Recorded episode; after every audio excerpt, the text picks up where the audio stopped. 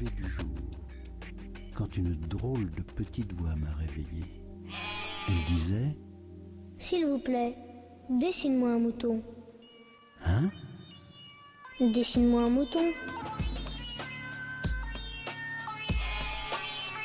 Dessine-moi un mouton. J'aime l'hésitation, elle me met en lévitation. Ma chair, ma raison, sente l'emprise, l'irritation. M'enfonce dans la solitude. Bonsoir, de cannabis il sera question. Ce soir, en effet, nous nous intéressons non pas à la plante en soi, mais à l'image qu'on a choisi de lui donner dans la culture, en France.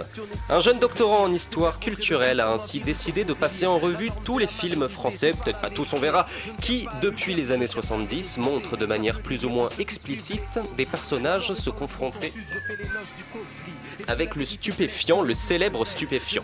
Ça peut être juste une scène, ça peut aussi constituer le fil conducteur du film. On peut rappeler par exemple le film Cannabis, sorti en 1970, avec pour acteurs principaux Serge Gainsbourg et Jane Birkin. On s'interroge ce soir à la représentation du pétard dans les films français. Est-il surreprésenté, censuré, caricaturé ?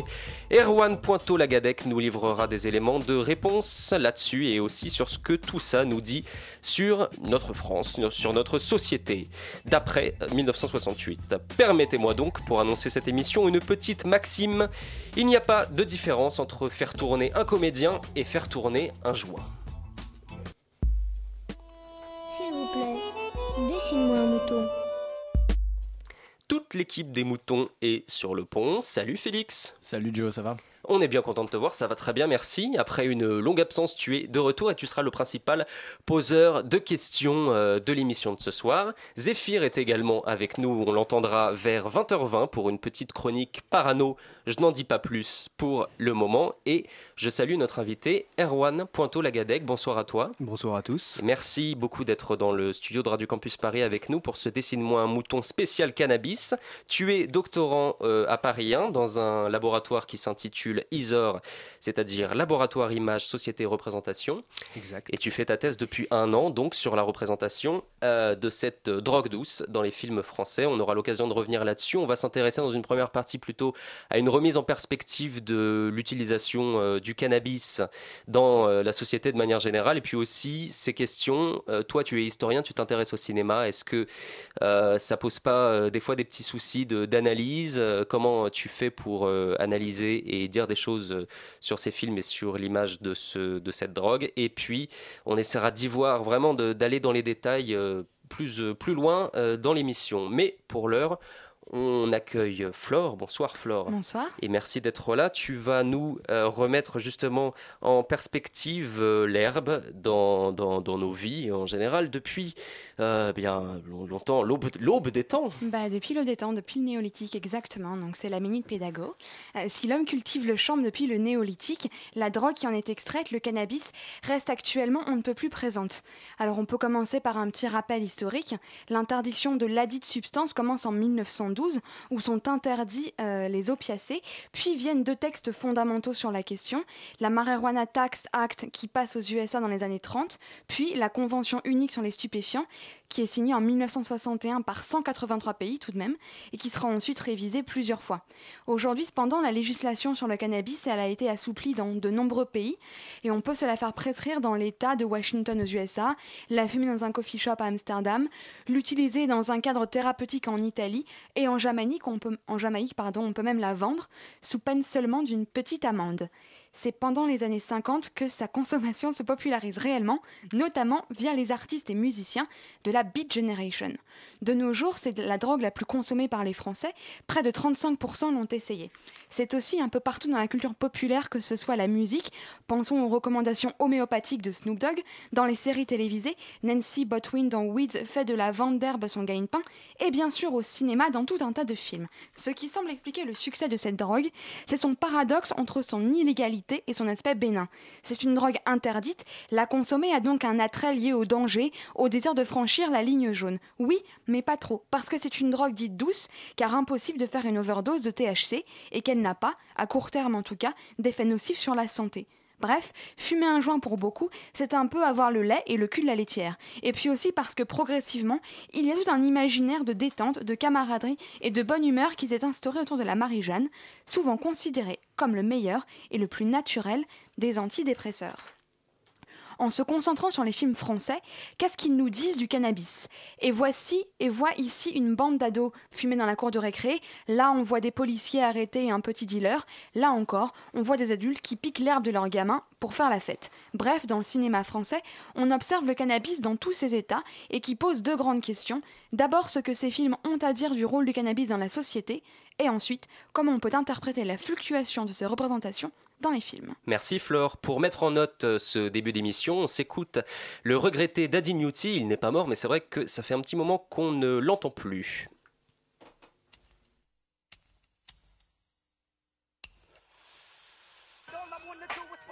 Et Nuttea, vas-y, lâche-moi ce clip, vas-y. Attends.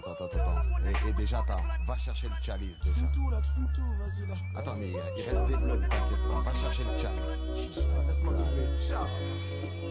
La weed brûle et le chalice est chargé. Ne me donne rien pour me poudrer le nez. Donne-moi la taille, ceux qui me met aéré. Je chatte dans le mic sur les vêtements de ma scène, c'est chaud. La weed brûle et le chalice est chargé. Ne me donne rien pour me poudrer le nez. Donne-moi la taille, ceux qui me met aéré. Je chatte dans le mic, sous le vêtement de ma sensei. Donne-moi du feu, man, que j'allume mon spliff. Donne-moi la weed, man, que je bourre mon chalice. Je préfère la weed aux vibrations des pastis. Je laisse ça au beau fait au pavot de la police. Excusez-moi, je tire sur mon spliff. C'est pas de la madine Paris. J'aime toutes les plantes d'herbe de la salade au cannabis. Quand je vais acheter des feuilles, je les prends par paquet. La weed brûle et le chalice est chargé. Ne me donne rien pour me poudrer le nez. Donne-moi la taille, celle qui me met aéré. Je chatte dans le mic soulevé.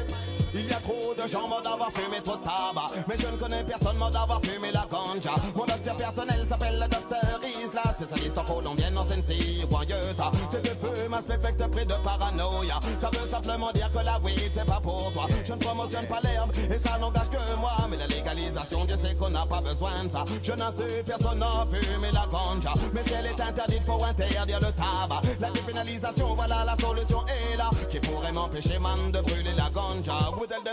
La weed brûle et le chalice est chargé. Ne me donne rien pour me poudrer le nez. Donne-moi la taille, celle qui me met aéré. Je chatte dans le mic, sur le fait de ma sensei. L'alcool est sur la table, tout le monde est surexcité. Une insulte ou deux, ça commence à se chiffonner. Bouillou, une tête vient de percuter, gagner. Encore heureux que personne n'était armé. La weed arrive et les esprits sont calmés. Un spliff, un mic et je chatte toute la soirée. La vibration est là, ça ne peut dégénérer. Allô?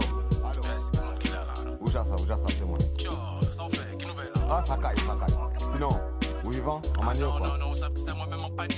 On savent que c'est des fois qui t'ont pas tant de chop à moi. Yo, chep, et si la joie, c'est ça, moi-même en mort. Là, ça, on savent en tête, ma tête. Moi, on l'a joie dans ça, on savent. Tchao, papa, les gros sans téléphone, là, on savent. Qui donne là? Boum, boc là. Tchao, putain, tchao. La weed brûle et le chalice est chargé. Ne me donne rien pour me poudrer le nez. Donne-moi la taille, celle qui me met aéré. Je chatte dans le mic sous les vêtements de ma sensei. La weed brûle et le chalice est chargé. Ne me donne rien pour me poudrer le nez. Donne-moi la taille, celle qui me met aéré. Je chatte dans le mic sous les vêtements de ma sensei. Donne-moi du feu, man, que j'allume mon spliff. Donne-moi la weed, man, que je bourre mon chalice. Je préfère la weed aux vibrations du pastis. Je laisse ça au bobo fait au pavot de la police. Excusez-moi, je tire sur mon spliff. C'est pas de la madine Paris. J'aime toutes les plantes d'herbe de la salade au cannabis. Quand je vais acheter des feuilles, je les prends pas paquet. La weed brûle et le chalice est chargé. Ne me donne rien pour me poudrer le nez. Donne-moi la taille, celle qui me met aéré. Je chatte dans le mic sur les vêtements de ma sensei. La weed brûle et le chalice est chargé. Ne me donne rien pour me poudrer le nez. Donne-moi la taille, celle qui me met aéré. Je chatte dans le mic sur les vêtements de ma sensei. La weed brûle et le chalice est chargé. Ne me donne rien pour me poudrer le nez. Donne-moi la taille, celle qui me met aéré. Je chatte dans le mic sur les vêtements de ma sensei. La weed brûle et le chalice est chargé. Ne me donne rien pour me poudrer le nez. Donne-moi la taille, celle qui me met aéré. Je chatte dans le mic sur les vêtements de ma sensei.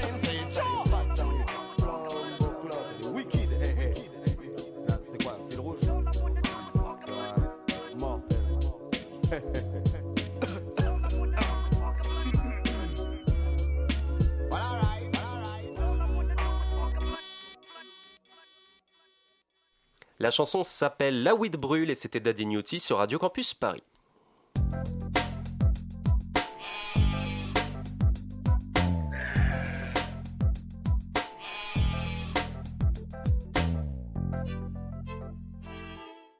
20h11 et l'émission peut commencer. Félix, je te laisse la parole.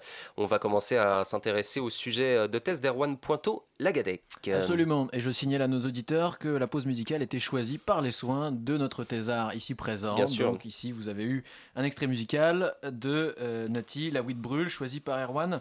Erwan, pour commencer, première question, pourquoi ?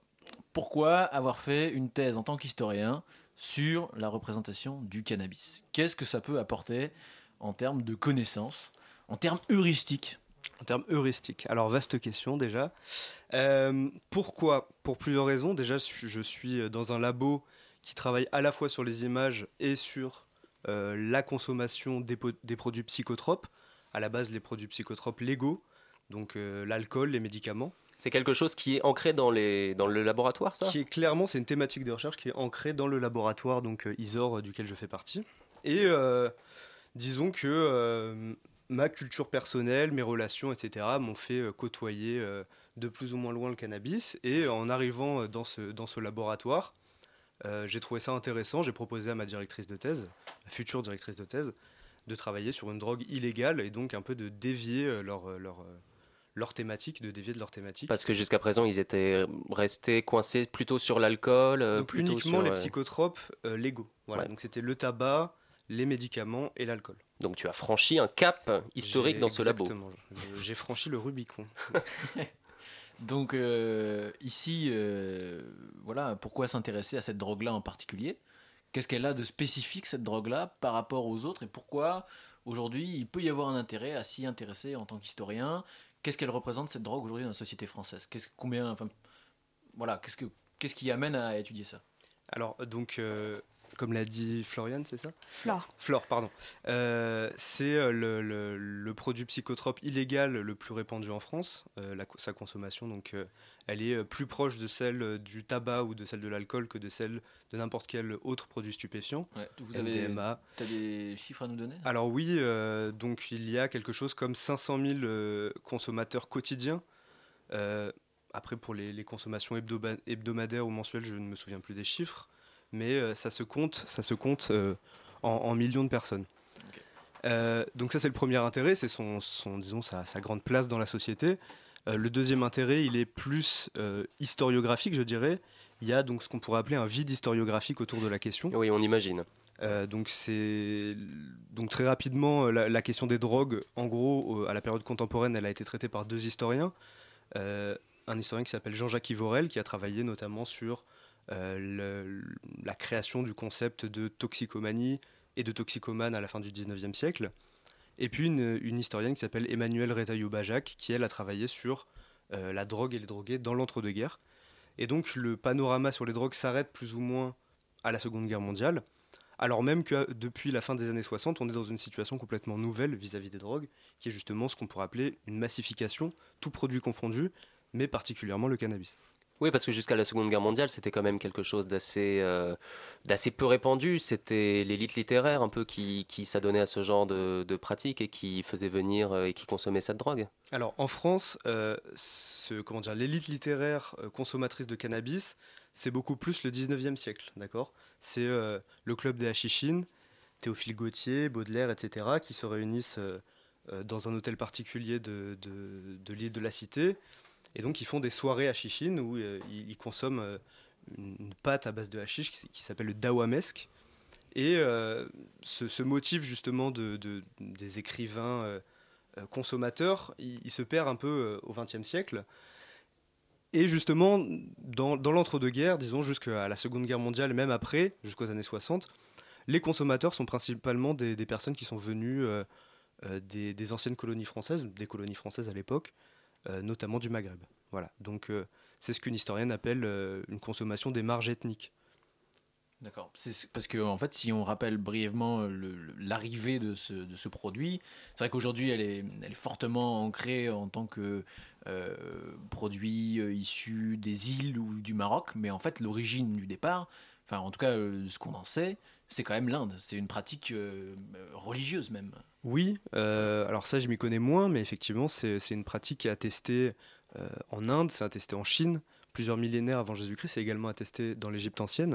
Donc voilà, toutes les anciennes civilisations ont utilisé pour des raisons sacrales ou des raisons médicales le cannabis, sous différentes formes. D'accord.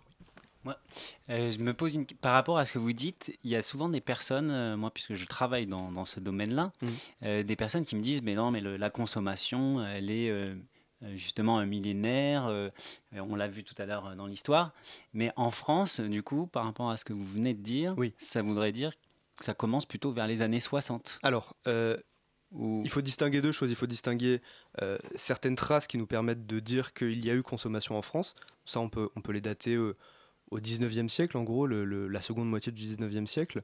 Après, la consommation massive, oui, elle date des années 60 et même de la fin des années 60. D'accord. Après même la massification qui a eu lieu aux États-Unis. Donc on pense forcément à mai 68. Est-ce que ça jouait un rôle exagéré dans nos têtes, ou alors est-ce que finalement, quand même, on peut dire que ça a permis cette démocratisation ? Alors c'est compliqué parce que justement la consommation, donc il y a un sociologue dont je ne me souviens plus du nom, je vais le retrouver, je crois que c'est Gérard Maugé, qui justement explique l'arrivée de, en gros, la culture hippie avec donc ces drogues qui lui sont liées, du déclin des mouvements gauchistes de mai 68. Donc comme s'il y avait une espèce de vide culturel qui aurait été remplacé par cette culture de la drogue et cette contre-culture. Donc, alors, pour répondre à ta question, alors, est-ce que tu peux me la reposer, s'il te plaît ? Si mai 68 a vraiment eu un rôle. Oui, mais ça serait presque un rôle en creux, en négatif. D'accord ? Ça serait parce que, justement, il y a une espèce de désillusion politique. C'est un peu caricatural ce que je dis, mais une espèce de désillusion politique qui aurait permis l'arrivée et puis l'ancrage de cette culture, de cette contre-culture, moins politisée, justement. Mais donc ici, il faut quand même le rappeler aux éditeurs, c'est l'objet de cette thèse, c'est pas une histoire du cannabis, de la pratique de la drogue, c'est une histoire des représentations du cannabis. Exactement. Et en cela, est-ce que tu peux nous expliquer quel est l'intérêt de la discipline historique pour analyser ce phénomène, au-delà d'une analyse qui pourrait se limiter au médical ou au côté praticien en fait de cette analyse des drogues en fait. Alors. Déjà, il n'y a pas vraiment d'études historiques sur les pratiques depuis justement cette période de massification qu'on peut dater encore une fois de la fin des années 60. Donc c'est quelque chose à faire. Ça a été plus ou moins entrepris par un certain nombre de sociologues, mais il n'y a pas de travail vraiment central sur la question. La question de l'imaginaire, la question des représentations de l'imaginaire, c'est comprendre quel lien on a tracé avec cette substance. C'est-à-dire que on a là un produit dont on parle assez régulièrement dans les médias, que les politiques évoquent régulièrement. Il y a une semaine, une députée PS de l'Hérault a remis un rapport au gouvernement qui préconisait la légalisation pour justement s'adapter en gros à la situation réelle de la consommation. Ça n'est qu'un exemple parmi beaucoup d'autres. La question justement des représentations et de l'imaginaire, c'est comprendre quel lien réel on trace avec cette substance, tout simplement. D'accord. Et là-dessus, juste pour conclure sur cette première partie-là de l'interview, c'est l'histoire, quel est son rôle par rapport à la discipline médicale ? Qu'est-ce qu'elle peut apporter, selon toi, à la connaissance de ce phénomène de cette massification du cannabis ? Son rôle, c'est peut-être de remettre en perspective un petit peu la situation actuelle, de comprendre quelles ont été les grandes évolutions, quelles ont été les grandes tendances. C'est le rôle classique de l'histoire, disons c'est un des rôles classiques de l'histoire d'éclairer le présent. En tout cas, moi, j'ai souhaité travailler là-dessus parce que c'est une question polémique. Et souvent, les questions polémiques, elles partent de méconnaissance ou d'incompréhension. Et donc là, on a clairement une méconnaissance de ces liens tissés entre les Français et la substance. Zephyr vient de nous rejoindre dans le studio de Radio Campus et il va nous faire une petite chronique où il va mettre en relation le cannabis et... Je dis bien les femmes. S'il vous plaît, dessine-moi un mouton. Explique-nous ça, Zephyr. Bah écoute, c'est simple. Voilà, j'ai beaucoup réfléchi au sujet. Je pensais à l'histoire, au cannabis, au film, à l'histoire, au cannabis. Je ne sais pas si j'ai fumé, je ne sais pas si c'est l'effet du cannabis, mais en y réfléchissant, je me suis dit, il y a des signes, quoi. C'est évident. C'est à cause des femmes. Mm-hmm. Hein, c'est à cause des femmes. C'est à cause des femmes qu'on fume dans les films. En tout cas, ça, c'est sûr. Je peux le prouver. Oui. On reprend. Tu n'es pas d'accord avec moi, Flore. Mais alors, à cause de qui les femmes fument-elles J'ai dit qu'on fume, nous, à cause des femmes. Reprenons l'histoire du cannabis au cinéma, notamment, et la place de la femme dans la société.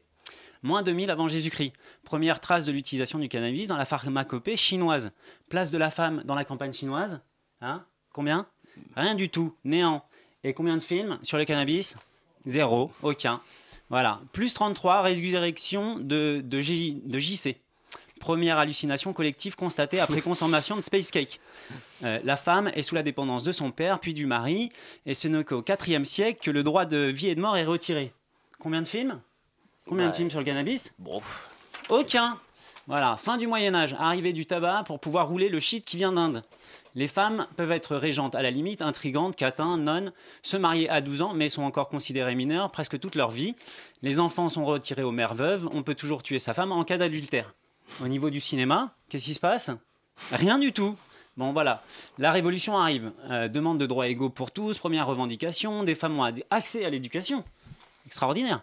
Résultat, les campagnes napoléoniennes s'embourbent à cause de la consommation du cannabis, mais la femme n'a toujours pas de droit politique, heureusement. On réaffirme d'ailleurs son infériorité naturelle. La femme est une propriété que l'on acquiert par contrat. Ah oui. Normal.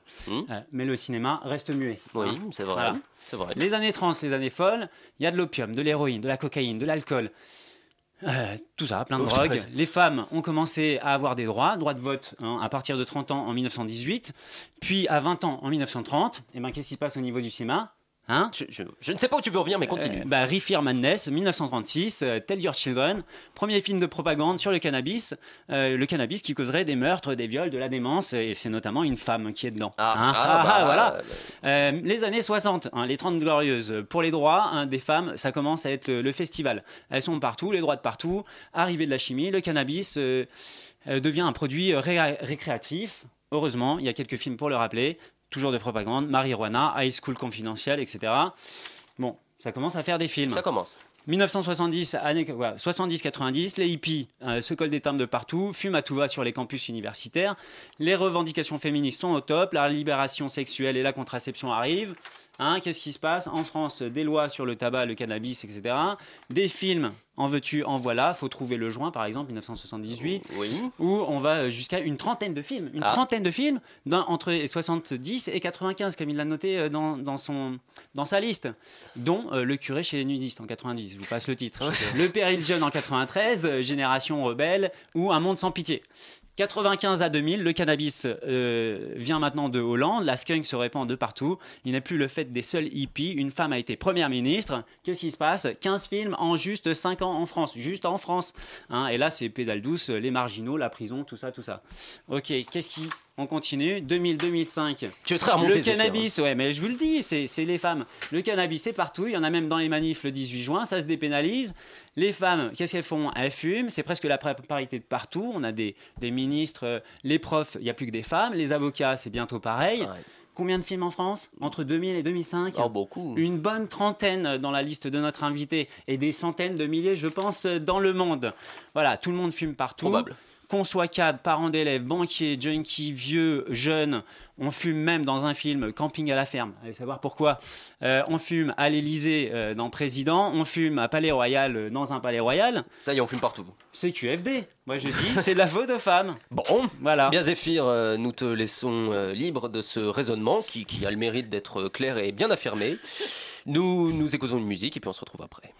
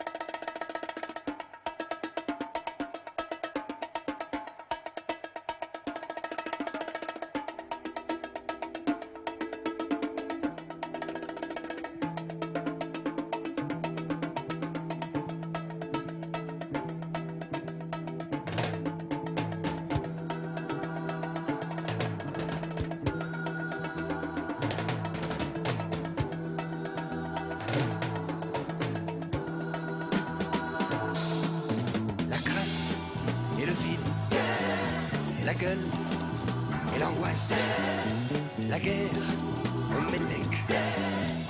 Nègre, juif ou chien, ça ne fait rien. Les syndicats, chanvre et Marie-Jeanne, opium à chiche, Blanche-Neige, stick, if, trip et joint, Hervé voyage au bout de l'acide lysergique, dit-il, la bide et la nuit.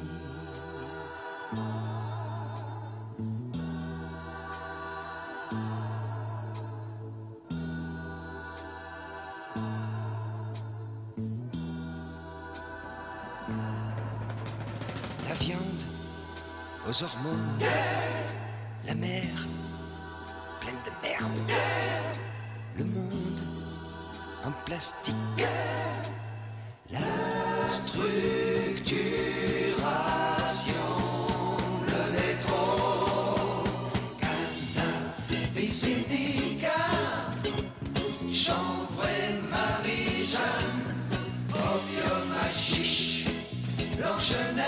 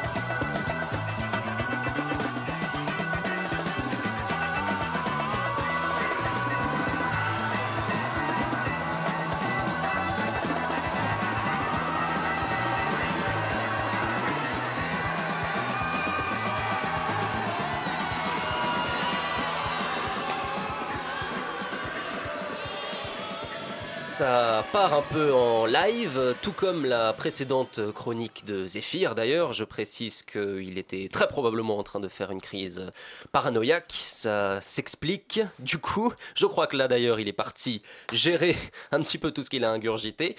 Plus sérieusement, on démarre la deuxième partie de l'interview d'Erwan, doctorant, qui travaille donc sur la représentation du cannabis au cinéma dans le film français. Et justement, j'ai sous les yeux une liste de films qu'il a sélectionnés pour son sujet, qui va de 1969 à 2005. On observe, comme tu le disais, Zephyr, effectivement, que vers les années 2000, il y a beaucoup plus de films qui évoquent cette question. Alors, ça peut être juste une toute petite scène, je le disais en intro, mais ça peut être aussi des choses plus assumées, plus ou moins présentes. Et c'est vrai qu'on se pose tous la question, Erwan, de savoir comment as-tu fait pour sélectionner tous ces films ? Est-ce que carrément tu as lancé un appel collectif ?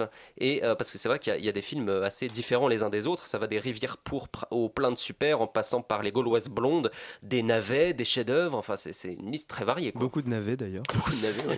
Les Frères Pétard, ça, je crois que ça remporte juste la film français, les navets, ça remporte la palme, je crois. Alors, donc ça c'est une question assez compliquée, parce qu'effectivement il n'existe pas de liste comme ça qui recense tous les films dans lesquels sont présents. Tu as dû la construire. Une séquence, donc ce que j'ai appelé une séquence cannabique. Donc la séquence cannabique, c'est un peu mon plus petit dénominateur commun, c'est-à-dire c'est un ensemble d'images qui montrent la consommation. Voilà. Donc ça, c'est ça qui m'intéresse. Ça n'est pas forcément un film qui va parler du cannabis. Ouais. Ça peut durer une seconde. Ça peut durer une seconde. Ouais. Alors, le problème, c'est que ceux qui durent une seconde, j'en ai très peu parce qu'effectivement, c'est presque insaisissable. Il y a quelque chose comme 400 à 500 films français qui sont produits chaque année. Bon, si on fait le calcul assez rapidement, depuis 1969, c'est impossible de tous les avoir vus. Donc, comment j'ai fait ? J'ai fait plusieurs méthodes de sondage. La première, c'était à l'INATEC, donc le centre de consultation des archives de l'INA. Exactement. Donc, qui possède une grande base de données dans laquelle on peut rechercher par mots-clés. Ça a été ma première entrée. Voilà, j'ai trouvé un certain nombre de films dans cette base de données de l'INATEC, donc des choses qui ont été diffusées à la télé mais qui... Oui, voilà, c'est ce que j'allais dire, c'est plutôt le CNC, non ? Alors le problème, c'est que le CNC n'a pas de base de données équivalente, ouais, donc c'est impossible de chercher dans les archives du CNC quand on cherche simplement, une minute de film. Ouais. Donc effectivement, la deuxième méthode que j'ai employée, ça a été un peu des appels à l'aide, donc sur des forums, sur beaucoup de forums, notamment des forums... de consommateurs de cannabis, parce qu'ils sont assez friands en général de voir comment ça se passe, voilà, de l'autre côté de l'écran, de ce genre de film. La plupart du temps ils répondaient à côté, ils me citaient des films américains, etc. Mais bon, c'est pas grave, au moins j'ai pu récupérer un certain nombre de films également comme ça. Puis j'ai eu un certain nombre d'échanges de mails avec des gens du CNC, des gens de la BIFI, donc la bibliothèque du film. Mais des cinéphiles vraiment, quoi. Des cinéphiles, voilà, je suis allé également, je l'ai pas précisé, mais sur des forums cinéphiles. Et puis Nanarland, exactement, j'avais oublié, ouais, Nanarland, qui m'a permis d'en trouver pas mal d'ailleurs, genre 4 ou 5, dont les Gauloises blondes. Oui, voilà. Et le curé chez les nudistes, ça t'est venu tout seul? Alors ça, c'est parce que j'ai une passion pour Paul Prébois. Pour les nudistes? Non, parce que et j'ai eu aussi parfois de la chance, voilà, en regardant des films un peu au hasard. Je suis tombé sur des séquences cannabiques. Alors il y a beaucoup de comédies, hein, quand même. Oui. C'est quand même le genre le plus présent, quoi. Il y a une surreprésentation de la comédie, c'est quelque chose comme 3/4 des films de mon échantillon. Ouais. Et puis il y a des films plus moins comiques, c'est le moins qu'on puisse dire, comme Marche à l'ombre. Donc on imagine que... Je me souvenais même pas qu'il y avait une évocation du cannabis dedans, d'ailleurs. Si, alors à un moment, Michel Blanc... se retrouve dans un club. Excuse-moi, Tchao Pantin, j'ai confondu les deux. Tchao Pantin. Et donc c'est Daniel Auteuil, si je ne dis pas de bêtises. C'est Richard Anconina qui est jeune à l'époque et qui allume un joint dans la station-service que gère Coluche. D'accord. Et donc Coluche lui retourne une grosse droite dans la tête. Mais dans les comédies, effectivement, on peut comprendre que ça puisse durer plus d'une seconde, parce que dans les comédies, c'est un gag. Le fait que, en général, quand le pétard arrive, c'est gag. Et donc, on l'étire, on le fait durer. Oui, mais c'est pas forcément dans les comédies qu'on retrouve les séquences les plus longues. Là, comme ça, tu me prends un petit peu à froid, mais... par exemple, la séquence la plus longue de tout mon corpus, elle est dans un film de 1975, Le Plein de Super d'Alain Cavalier. Et donc là, c'est pas la consommation, le cannabis n'est pas fumé, il est ingéré. D'ailleurs, c'est une blague, c'est deux amis qui font une blague à un tierce ami. Et donc là, il y a une séquence de défonce qui dure plus de 12 minutes. Ah oui. Voilà. 12 minutes, c'est... Oui, c'est long. C'est long. Voilà. Et tout est filmé en détail, etc. Il n'y a pas de coupure, c'est un plan séquence assez long. Voilà. Ouais, c'est un peu la spécialité d'Alain Cavalier, qui est un auteur qui fait toujours dans le minimalisme et qui a sorti récemment Pater, ou là encore un film qui est sorti ce mois-ci. On a ici une séquence cannabique qui est mise en scène de différentes façons. Est-ce que tu as identifié certaines récurrences de cette séquence cannabique? Est-ce que c'est simplement du plan séquence où on va filmer une scène de défonce, où on va voir quelqu'un qui va être pris sous l'effet du cannabis, ou est-ce qu'on va essayer de transcrire à l'image l'effet du cannabis? Alors, mes recherches ne sont pas encore finies, pas encore terminées. Donc, on est en recherche en cours. Voilà, donc je ne peux pas encore vous dire ça, vous me réinviterez une prochaine fois et puis on en reparlera plus longuement. Oui. Exactement. Le plus souvent, les effets ne sont pas montrés, ou très rapidement. C'est très rare, justement, ce genre de séquence où ça s'étire en longueur, où les délires des différents protagonistes sont vraiment représentés. La plupart du temps, on va avoir droit à une toux, un fou rire, et puis on passe à autre chose. Parce que c'est compliqué pour un comédien, quand même, de jouer la défonce, de surjouer la défonce, oui. Ou alors de se défoncer. Oui, et puis, il y a un aspect, je ne sais pas si on l'évoquera, mais c'est l'aspect législatif aussi qui... Bien sûr. La loi du 31 décembre 1970, donc qui est le cadre législatif concernant les produits stupéfiants, interdit la représentation sous un jour favorable. Donc, ce cadre législatif influence la manière de représenter aussi. Zephyr. Oui, je voulais dire, est-ce que c'est pas aussi le fait qu'il est difficile de représenter pour des gens qui n'ont pas consommé, donc qui sont dans leur salle de cinéma, ce que vivent des gens qui sont défoncés? C'est une perturbation de la cognition. Certainement. Peut-être qu'effectivement avec des drogues plus dures, justement, ça serait plus représentable parce que les effets sont plus manifestes, peut-être, justement des hallucinations, etc. On peut jouer avec l'image. avec la texture, les couleurs, etc. C'est vrai qu'avec le cannabis, les effets étant relativement soft, soit on va avoir affaire à un bad trip directement, soit effectivement à quelques rires et puis c'est terminé, quoi. Je pense à ça parce que la loi elle s'applique aussi pour d'autres drogues et notamment sur les représentations de l'héroïne ou de la cocaïne. On peut avoir des représentations qui vont s'étirer de personnes qui consomment, qui sont contentes d'elles-mêmes, qui ont des relations sexuelles ou qui vont s'amuser toute une nuit. Donc il y a un côté plutôt positif dans cette représentation. Oui, alors là je connais aussi moins le sujet parce que je me suis malheureusement... pour les besoins de la recherche centrée sur le cannabis, je pense pas qu'il y ait une représentation réellement positive. Alors, ce que j'ai remarqué, c'est que souvent, quand il y a une représentation positive pour le cannabis, quand il y a une représentation positive, je vous donnerai un exemple après, il y a un mécanisme scénaristique ou dialogique qui permet de désamorcer, un peu pour dire, c'est pas si bien que ça. Et donc, l'exemple que j'ai, c'est dans le film Le Placard, de Francis Weber, il me semble, ou Daniel Auteuil, voilà, il était là. Je savais qu'il était là. Où Daniel Auteuil, à un moment, retrouve son fils et il fume un joint avec lui. Et c'est vraiment un moment agréable à l'image. Voilà, les deux s'amusent bien. Puis on passe complètement à autre chose. Et puis à la fin du film, Daniel Auteuil se retrouve avec son ex-femme, celle qui va devenir son ex-femme, et il lui dit quelque chose comme tu devrais faire attention à ton fils, il s'est mis à fumer, quoi. Et donc on a là une espèce de mécanisme qui permet de un peu de justifier cette présentation sous un jour favorable et de mettre un peu des garde-fous en disant attention, on fait pas de la promotion. Genre on a tourné cette scène mais on sait quand même de quoi on parle et on fait attention. Alors après est-ce que c'est conscient ou inconscient, ça c'est quelque chose de plus dur à déterminer, mais en tout cas, ces mécanismes, ils sont assez souvent présents. Ouais, mais tu avais aussi une intuition de départ, ou en tout cas une des hypothèses de travail sur laquelle tu planches en ce moment, c'est qu'il y a une évolution au cours des années, au début des années 70, quelque chose qui sert de gag, puisque les gens qui filment ce cannabis sont plutôt des réalisateurs qui vont faire des films potages, des films comiques, et après... tu vois que cette représentation, qui était au départ positive, mais très éloignée des gens, enfin, il y avait un grand décalage, un grand écart entre les gens qui filmaient et les gens qui le représentaient. Et en même temps, après, tu vois dans les années 80 qu'il y a une sorte de dégradation de cette image, avec notamment les années SIDA, en fait. Oui, alors... Est-ce que ça, c'est quelque chose sur lequel tu peux nous expliquer un peu plus ? Alors, cette hypothèse de départ, disons, il y a toujours des éléments qui sont encore valables, je pense, mais l'idée d'avoir comme ça une espèce d'évolution monolithique, elle me paraît un peu dépassée. C'est-à-dire que y a un éclatement des représentations, d'accord ? On part en gros d'une lecture assez binaire qui va être soit le ressort du gag, soit quelque chose de très tragique, par exemple dans le film Mort de Barbet Schroeder, où le cannabis est la première drogue expérimentée par le jeune héros qui, justement, va mourir d'une overdose d'héroïne. Spoiler. Voilà, excusez-moi. Et donc, on a un peu ces deux images antithétiques. Et puis, on a après un éclatement des représentations. Alors, c'est assez compliqué de les caractériser, mais effectivement, dans les années 80, il y a, je pense, un effet...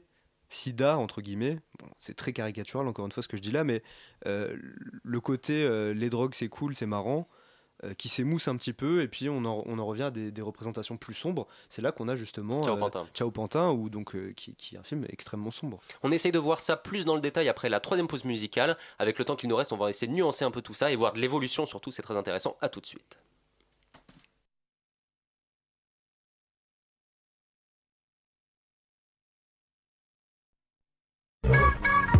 Sois pas stupéfait, la skate connect c'est du bon son, on stocke plus vite sur le beat avant que l'horloger sonne et on stocke. Roule ton custy et si tu kiffes le CD c'est que je dis. Ce qu'on dit c'est ce qu'on vit, on est là et bien vivant. Ce qu'on dit c'est ce qu'on vit, comme des oufs sur le divan. Ce qu'on dit c'est ce qu'on vit, ma parole c'est pas du vent. Sois pas stupéfait si la connect fait l'effet d'un stupéfiant. Si tu préfères, on marche en skate comme un stupéfiant. Stupéfait ça se voit dans tes yeux quand tu flippes. La vie c'est pas du ciné, pas un jeu, pas un clip. Les types à 17 ans comme des pites se tapent. J'étais comme ça, je me voyais pas mais c'était qu'une étape. Sois pas stupéfait, aujourd'hui c'est normal que je kiffe. Jusqu'ici la vie ne m'avait donné que des coups de griffe. C'est grave, comme un dépucelage dans une cave. La vie a fait de nous, non des hommes mais ses esclaves. On se lave, on bosse, on se demande pourquoi on se lève. La vie c'est comme l'école, moi je suis comme le mauvais élève. C'est naze, partir sur de mauvaises bases. Dans ce bise, faut faire preuve de force et de maîtrise. La crise, en gros y'a que notre estomac que ça creuse. L'état nous la joue, massacre à la tronçonneuse. Qu'est-ce que tu veux que je te dise? Nombreux sont ceux qui se taisent. Avons-nous la poissesse tous les jours, vendredi 13? On expose nos thèses, explose, on s'expose et on s'impose même s'ils veulent qu'on se taise. On se crée des cris pendant qu'ils se reposent, pas de foutaise, on n'attend pas après ce qu'ils proposent. On a nos solutions à chaque problème posé. D'abord on en a causé, ensuite on a osé. Tous la base, faut que la France entière elle balise. On le fera à l'envers, avant même qu'elle ait analysé. Pour ça, chat, force et bonne à canaliser. Même s'ils se crèvent comme un déquis sans banaliser. Il faut qu'on cède nous-mêmes, ouais, il faut qu'on plaide nous-mêmes. On a tant de rêves à réaliser, faut pas qu'on crève sans voir nos projets finalisés. Pas de trêve, on y va, tu sais. Quand je dis on, je dis nous, je parle de ceux qui sont concernés. Pousse les basses, faut que la France entière elle balise. Quand je dis souvenez-vous, je parle de ceux qui nous ont bernés. On bosse afin de s'infiltrer dans ce bise. Quand je dis vous tenez bon, je parle de ceux qui sont enfermés. Du son maison, pour les hommes libres et ceux en prison. Quand je dis action, je parle à ceux qui vont leur donner une cargaison de rimes sur ce système que nous méprisons. Stupéfiant, on marche en scred. Stupéfiant, Fab Coma. Cette fois choisi par Félix. Non, par Erwan. Par Erwan, toujours par Erwan alors. C'est le programmateur de la musique. Exactement, alors on reste dans le sujet le cannabis au cinéma. Félix avait une question. Oui, donc on poursuit sur cette réflexion sur l'imaginaire du cannabis dans le cinéma français. Et la question suivante, après la question de savoir comment cette représentation elle évolue, et là on parlait à l'instant de l'effet sida sur cette représentation d'une drogue qui donc au fur et à mesure des années s'assombrit, en fait on a l'impression que ça s'assombrit, et aussi une autre question intéressante sur au-delà des films en général et de cette atmosphère autour de cette drogue, c'est quels sont les protagonistes qui interviennent dans les films, et est-ce qu'on peut définir un certain nombre de protagonistes types qui vont consommer cette drogue dans les films? Alors, un peu pareil que pour la question précédente, je pense pas qu'il y ait d'évolution, c'est-à-dire à un moment il va y avoir le hippie, puis le banlieusard, puis telle personne. C'est plus éclaté encore une fois, d'accord. Mais on va retrouver effectivement certains stéréotypes qui vont être plus présents à certaines époques. Donc effectivement, le personnage du hippie, c'est clairement les premières années, les années 69, 72. Et puis petit à petit, on voit, entre guillemets, les vrais Français, entre guillemets encore une fois, mais... les jeunes consommateurs assez classiques apparaître au cours des années 70, alors même que justement ce sont ces jeunes de la classe moyenne entre guillemets qui ont commencé à consommer à la fin des années 60, d'accord. Donc il y a une sorte de décalage entre la représentation et la réalité de la pratique qui s'instaure dès le début et qu'on retrouve ensuite tout au long des années. Par exemple, justement, donc t'évoquais le banlieusard. La consommation de drogue se répand dans ce qu'on appelle aujourd'hui les cités, les quartiers HLM de périphérie en gros, à la fin des années 70. Et pourtant il faut attendre plutôt le milieu des années 80 pour voir apparaître le personnage du banlieusard. Donc toujours cette idée d'un décalage entre la réalité de la consommation et puis la représentation filmique. Avec une toute petite exception, je note, à savoir le film Mes meilleurs copains de Jean-Marie Poiré, qui sort en 1988, mais qui en fait un flashback, qui se remet 20 ans avant, à l'époque des années 60, exactement. 70. Et encore une fois, voilà, c'est pas linéaire, c'est pas une progression linéaire où un personnage chasse l'autre. Oui. Par exemple, dans Janice et John, qui date de, je sais plus, 2002, ouais. On revient sur la thématique du hippie. Exact. Pareil, avec là, pour le coup, c'est plutôt un revival des années 60. Mais... Flore. Bah oui, justement, j'avais une question un peu dans la même veine, puisque tu dis que ces stéréotypes un peu s'enchassent. Est-ce que tu penses que l'herbe est un peu un catalyseur pour représenter des enjeux sociaux qui sont un peu plus globaux, comme ces stéréotypes, comme tu disais, le banlieusard, le hippie? Est-ce que l'herbe n'est pas un peu là comme prétexte pour parler après de sujets un peu sociaux plus généraux, comme l'exclusion, comme la lutte des classes, comme la naissance des banlieues, comme la dépendance, même la dégénérescence des générations, et un peu un lutte entre les vieux qui savent ce qu'il faut faire et les jeunes qui font n'importe quoi, tout ça. Alors, je saurais pas dire si c'est un prétexte ou pas. Par contre, ce qu'on remarque, c'est que effectivement, la consommation de cannabis, elle est toujours, presque toujours en tout cas, associée à des personnages à la marge. Par exemple, on va donc pas voir un chef d'entreprise fumer un joint dans un film français. Si, mais ça aura une fonction différente. Disons que très souvent ça va être un personnage à la marge. Donc par exemple les hippies, on a parlé des nudistes tout à l'heure, les homosexuels, les jeunes de banlieue, les immigrés. Ouais. Et donc, alors dire que c'est un prétexte, j'irai pas jusque là parce que ça voudrait dire que on ne veut pas parler de cannabis et on veut parler d'autre chose. L'occasion. En tout cas, c'est l'occasion, ou en tout cas le fait d'évoquer ces populations-là, pour évoquer leur côté transgressif, on va le signifier par le cannabis, par la consommation de cannabis.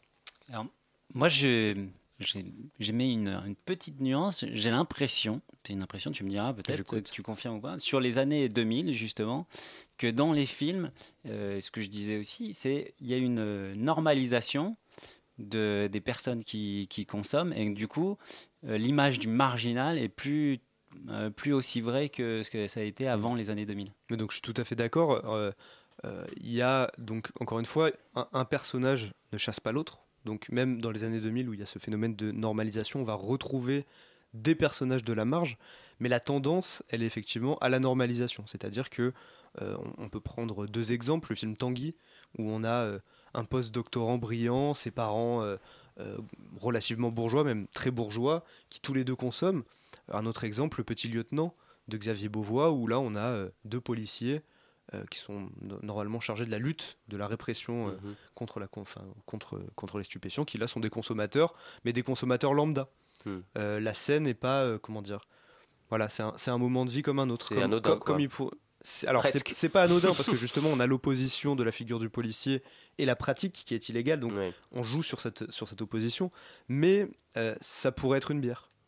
D'accord. Moi j'observe une chose, c'est que il y a une scène pour moi qui fait exception, c'est la scène dans La Haine où le personnage dont j'ai oublié le nom prépare un joint, se roule un joint. La scène dure longtemps, on voit tous les détails, oui, du début jusqu'à la fin. J'ai l'impression que c'est la seule scène qui montre à ce point les détails de la fabrication d'un pétard. Alors encore une fois, mort 1969, Barbet Schroeder. On a une scène de 3 ou 4 minutes où là c'est détail, enfin c'est le plus détaillé qui puisse être. Voilà, ouais. C'est vraiment du très gros plan. Film à usage pédagogique. Exactement. Pour jeunes drogués. Exactement. Enfin, pour jeunes ou vieux drogués. Mais effectivement, on retrouve assez peu la préparation et l'expérimentation des effets. En général, on va simplement voir la personne consommer, réellement consommer, c'est-à-dire tirer sur un joint. T'essayes un peu de voir la comparaison avec le cinéma américain, le cinéma anglo-saxon d'une. Alors c'est compliqué parce que... alors oui, la réponse est oui, mais c'est compliqué malheureusement parce qu'il y a beaucoup trop de films. Ouais. La principale différence que j'ai pu repérer entre le cinéma américain et le cinéma français, c'est que dans le cinéma américain, ce qui est valable pour d'autres cinémas, hein, le cinéma britannique, le cinéma allemand, il y a le genre stoner movie. Donc, c'est quoi ça ? Les stoner movies, c'est donc stoner. Ouais, voilà. C'est les films de défoncés, quoi. Les films de défonce. Je vous en donne quelques-uns, mais Oh Hi, Cheech and Chong, Faut trouver le joint, Las Vegas Parano. Alors, les stoner movies, ça serait, en général, on pense plutôt à l'herbe, mais bon. Et ça n'existe pas en France, et je pense qu'encore une fois, c'est le fait de la législation qui ne rend pas possible cette forme filmique-là, parce qu'il y a une forme de connivence qui serait une sorte de publicité pour la drogue qui n'est pas acceptable. Il y a un consensus sur le fait que c'est pas légal, donc faut... Je sais pas si c'est un consensus, en tout cas les réalisateurs se sont adaptés et n'ont pas fait ce genre de film. Alors justement, sur les films, est-ce que tu penses que c'est la société qui fait évoluer la place du cannabis dans les films, ou est-ce que ce sont les films qui sont un petit peu en avance sur les usages de la société ? Alors là, c'est une question très compliquée. Merci Zephyr pour cette prise de tête. Je vais m'en aller. Peut-être que les... L'œuf ou la poule ? Oui, voilà. Non mais voilà, il n'y a pas que les films finalement, si on pose la question comme ça, il y a aussi les séries, voilà, alors, la musique, la littérature. Mais en gros la question c'est, est-ce que c'est la culture qui fait évoluer les mœurs, ou est-ce que c'est les mœurs qui vont être traduites dans la culture ? Voilà, et je précise ma pensée, en fait, pourquoi je pense à ça, c'est que souvent l'univers où les gens qui travaillent dans le cinéma sont souvent associés à l'usage des drogues, des stupéfiants, et que du coup peut-être qu'il ferait ça passer... Ça n'engage que toi, Zephyr. Voilà, et il ferait passer un peu l'état dans lequel ils sont ou les consommations qu'ils ont au travers des films. C'est peut-être, oui. Tu peux rappeler quand même qu'au départ, les gens qui filment le cannabis ne sont pas du tout des consommateurs de cannabis. Oui, voilà. Donc, si aujourd'hui, dans l'image contemporaine, on peut se dire qu'un réalisateur de film peut fumer du cannabis, et encore, je pense qu'il sera un consommateur de cannabis comme peut l'être ton buraliste ou ton boulanger. Voilà, ce sera un consommateur relativement lambda, donc il n'y aura pas forcément cette volonté de retranscrire l'expérimentation, comme il y a pu avoir justement aux États-Unis à la fin des années 60, où par exemple... il y a eu un film qui s'appelait The Trip où le gars essayait de retranscrire les effets du LSD visuellement et avec les sons. Ouais, une toute dernière question, on va devoir laisser ensuite la parole à Maxime. Voilà, mais peut-être ma dernière question, c'est sur cette question des sources. Donc là, Jonathan venait d'évoquer la question de la comparaison avec le cinéma américain. Est-ce que tu peux nous, pour conclure, nous rappeler pourquoi est-ce que tu as limité ton corpus à un corpus de sources de films français ? Et pourquoi ne pas avoir élargi à des films anglais, anglo-saxons, allemands, suédois, enfin je sais pas, pourquoi se limiter à ça et à une étude de la société française alors qu'on peut imaginer que le phénomène est mondial, européen et qu'il concerne une grande majorité de la population de tous âges en fait. Donc c'est évidemment une critique qui peut être faite, c'est que les imaginaires n'évoluent pas en vase clos et c'est pas simplement les films français qui vont avoir retranscrit et que le public français va avoir vu. Et qui va leur avoir apporté un répertoire de représentation par rapport au cannabis. Donc effectivement, les films américains, là-dedans, sont prédominants. L'idée, c'était vraiment d'essayer de voir s'il y avait une culture française du cannabis. Voilà. Et cette culture française du cannabis, par rapport au postulat de l'histoire culturelle, on essaye de voir, d'appréhender l'imaginaire d'une société à travers ses productions, ses productions propres. Donc c'est pour ça que je me suis concentré sur le cinéma national, ce qui ne m'empêche pas de faire des échappées vers d'autres cinémas quand j'ai besoin effectivement de comparer. Mais disons que pour une première étude sur le sujet, encore une fois c'est un territoire assez vierge, pour une première étude sur le sujet je me suis limité à la France. Et c'est déjà pas mal. Culture française. Mais juste pour ajouter, quelle est la légitimité du cinéma selon toi pour exprimer cette chose-là ? Dernier, j'arrête après. Alors, je pense que c'est le média le plus partagé, plus par exemple que la radio qu'on réécoutera peut-être moins. Aujourd'hui, elle est podcast, mais c'était pas forcément le cas à l'époque. Et je pense qu'il faut qu'on rende l'antenne. Pas du tout. Nous devons laisser la parole à Maxime, qui visiblement est inspiré par cette question du cannabis au cinéma. En effet. Bonjour Jonathan. La présence du cannabis dans le cinéma français n'est pas sans rappeler à... Et puis non Jonathan, cessons cette mascarade. Je refuse de poursuivre cette émission en passant sous silence l'événement essentiel de la journée. C'est l'anniversaire de Mélanie, présidente de cette radio. C'est d'ailleurs dans cette émission qu'elle a prononcé ses premiers mots dans le micro.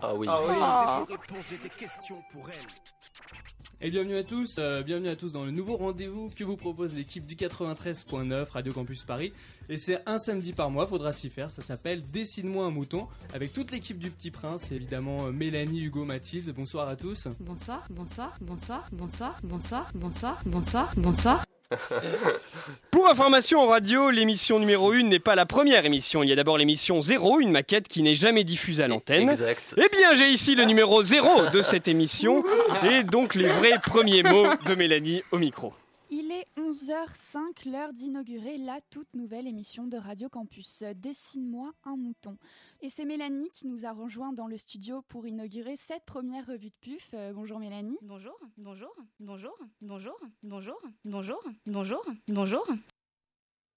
Mélanie a ensuite diversifié ses activités radiophoniques en participant à des émissions plus légères. Good morning Paris, il est 20h, Paris s'éveille et vous êtes bien à l'heure pour votre rendez-vous. Sachez tout d'abord, chers auditeurs, auditrices, que nous, Guillaume, Claire, JB, Fanny et la toute nouvelle Mélanie. La toute nouvelle Mélanie, en effet, Radio Campus Paris a tout de suite vu en Mélanie la femme de poigne capable de mener des émissions. C'est ainsi que la présentation de l'émission lui a été confiée. Parisiennes et parisiens, bonsoir. Il est 20h et c'est l'heure pour l'équipe de Paris tout nu de vous prendre par la main et de vous emmener en balade dans les rues de la capitale. Paris tout nu, saison 3, c'est presque pareil que l'année dernière, mais en différent. Mélanie n'est pas rancunière, j'en veux pour preuve le maintien de notre relation amicale malgré les 6 mois de harcèlement au texto dont elle a été victime, soi-disant parce que j'aurais dit à l'antenne qu'on pouvait la joindre au 06 71. Bref, Mélanie est une femme de défi. Elle a été jusqu'à accepter de lire une de mes chroniques. Nous n'aurons pas le temps de l'écouter tout de suite. Néanmoins, bien dommage. Mélanie a poursuivi ses années à la radio, alternant sciences sociales et légèreté.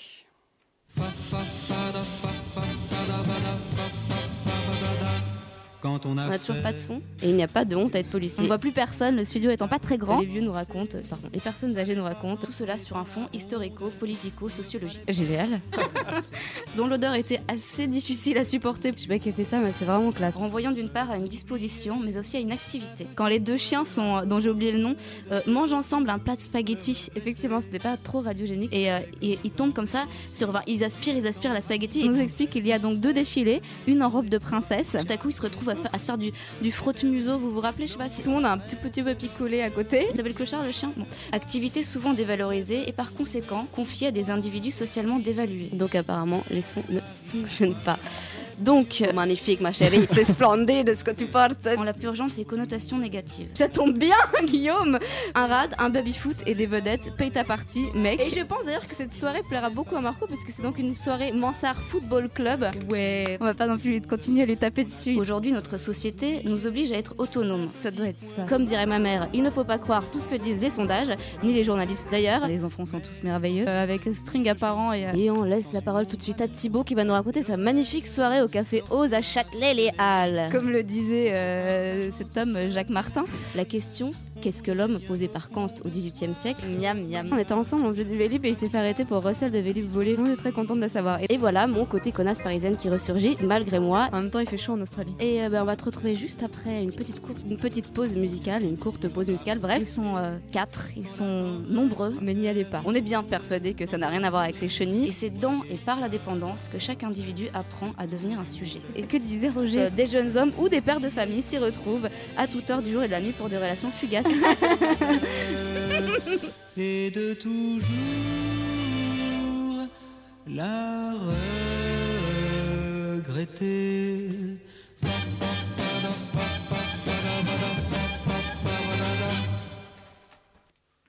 Magnifique medley, Maxime. Bon anniversaire, Mélanie. Bon anniversaire. Génial. Maxime, tu seras remercié et félicité pour ce magnifique medley des meilleurs moments de Mélanie sur l'antenne de Radio Campus Paris. Quant à nous, nous remercions chaudement Erwan Pointeau-Lagadec d'être venu nous parler du cannabis au cinéma, l'objet de sa thèse qui sortira donc dans quelques années.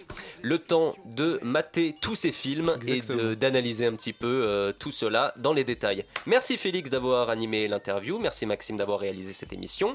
Zéphyr et Flore, merci également à vous pour vos chroniques et nous nous retrouvons pour un nouveau numéro de Dessine-moi un mouton le 25 décembre pour Noël. Nous vous réservons une petite émission en rapport avec le thème bien évidemment. Passez une bonne soirée. 21.